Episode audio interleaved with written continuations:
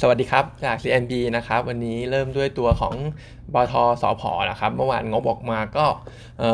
บอกก่อนว่าตอนนี้เรา downgrade สผ. จาก Buy มาเป็น Hold นะครับ Target Price ยังให้ไว้ที่ประมาณ 118 บาทนะครับ ที่ downgrade ลงมาเอยถึงแม้ว่าตัวงบเขาจะออกมาค่อนข้างน่าผิดหวังนะครับ แต่ว่ามันก็เป็นเพราะเรื่องของตัว impairment นะครับ ซึ่งเราไม่ได้เป็น concern เท่าไหร่นะครับ แต่ว่าเหตุผลที่ downgrade เนี่ยเป็นเรื่องของ risk ข้างหน้าที่เรามองว่ามีความเสี่ยงเรื่อง volume ของเขาเนี่ยจะหดตัวลงจากหนึ่งเลยเรื่องของซาบาเอสในตัวของมาเลยนะครับที่ดูเหมือน start up จะ delay ออกไปนะครับเรื่องของโมเซมบิกเองก็เหมือนการก่อสร้างเนี่ยมันจะมันจะ delay เหมือนกัน เพราะว่าตอนตอนนั้นตอนนี้เนี่ยที่ประเทศเขาเนี่ยเกิดจลาจลอยู่นะครับแล้วก็ประเด็นหลักๆ เลยเนี่ยที่เป็น risk concern priority ของเราก็คือเรื่องของหลุมเอราวันนะครับที่ตอนแรกคาดว่าทางสพจะเข้าได้ในช่วงของเดือนเมษาแต่ว่าตอนเนี้ยเหมือนมันจะดีเลย์ออกไป ซึ่ง มันก็จะทำให้ตัวกำลังการผลิตเนี่ยมันลดลงไปด้วยนะครับ ถ้ายิ่งเข้าได้ช้าเนี่ยกลุ่มเอราวันก็ forecast ที่ผลิตไว้เนี่ยก็จะลดลงนะครับ ความเสี่ยงตรงนี้เรามองว่ามันเพิ่มขึ้นเรื่อยๆนะครับผมเราก็เลยดาวเกตตัวสอพอจากจากบายมาเป็นโฮนะครับ อันนี้ถ้าไปลิงก์กับข่าวของปตท GC ด้วยเนี่ยเรื่องของหลุมเอราวันนะครับ ก็คือเมื่อวันก่อนปตท GC เองเนี่ยเขามีประกาศแผนลงทุนตัว up upgrade ตัวแคคเกอร์ของเขา ให้ลดลดการพึ่งพิงตัวอีเทนลง แล้วก็ปรับสัดส่วนไปให้ใช้ LPG แล้วก็โพรเพนได้มากขึ้นนะครับไอ้ project อันนี้พี่หนิงเขาเขาเขา remark ไว้หลายเรื่องเหมือนกันว่ามันมีหลายอย่างไม่ค่อย make sense นะครับ อย่างเช่น เรื่องของโพรเพนเองเนี่ยจริง ๆ มันแพงกว่าอีเทนนะครับ เรื่องของ investment cost มันก็ไม่ค่อยสมเหตุสมผลเท่าไหร่เพราะว่ารอบเนี่ยการลงทุนอยู่ที่ประมาณ 165 ล้านเหรียญก็ประมาณ 5,000 กว่าล้านบาท แต่ว่ารอบ เขาเขาเขาเคยอัปเกรดอย่างเงี้ยมาครั้งหนึ่งนะครับเมื่อหลายปีก่อน ตอนนั้นเนี่ยเขาใช้เงินลงทุนแค่ 3 ล้านเหรียญเองนะครับซึ่งมันต่างกันถึงประมาณ 50 เท่าเลยนะครับเขาก็เลยมองว่ามัน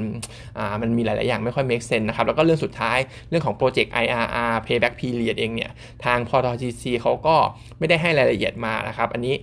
ผมสงสัยว่าเขาอาจจะคำนวณ assumption forecast ต่าง ๆ อาจจะยังไม่ลงตัวอาจจะเป็นเพราะความเสี่ยงจากกลุ่มเอราวันนี่ด้วยก็ได้นะครับเพราะฉะนั้นจากเรื่องนี้เองเนี่ย เขาก็เลยมองว่า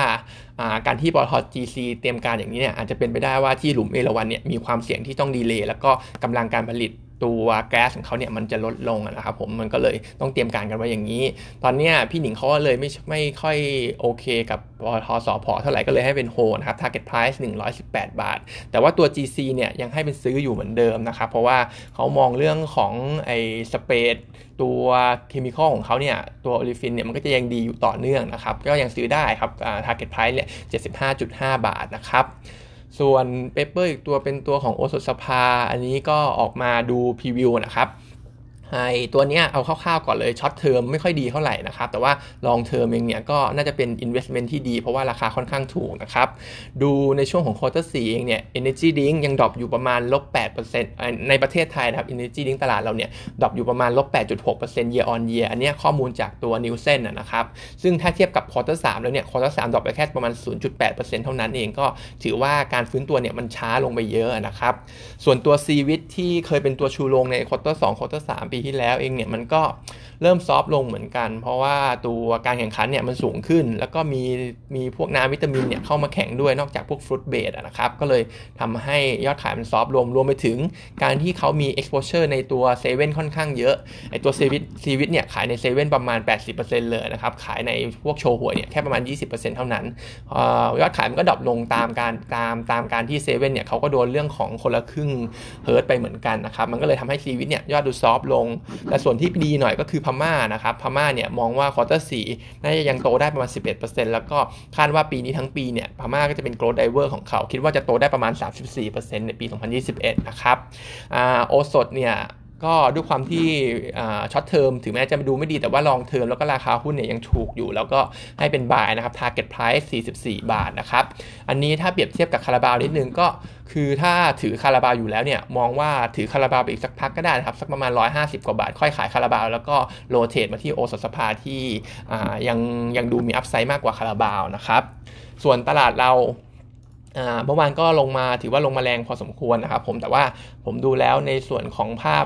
ชาร์ตรายสัปดาห์เนี่ยคิดว่าทรงยังเป็น uptrend อยู่ได้นะครับ อันนี้ก็ภาพระยะสั้นเนี่ยคงเป็น correction ลงมา ทีนี้ตัวที่น่า buy on dip ตรงนี้ก็คิดว่าตัวแรกเนี่ยปตทนะครับปตทแม่ เพราะว่า outlook ของน้ำมันปีเนี้ดูดี แล้วก็ราคาไหลลงมาพอสมควรสำหรับปตทก็ upside เนี่ยเยอะพอสมควรนะครับ target price ของปตทเนี่ย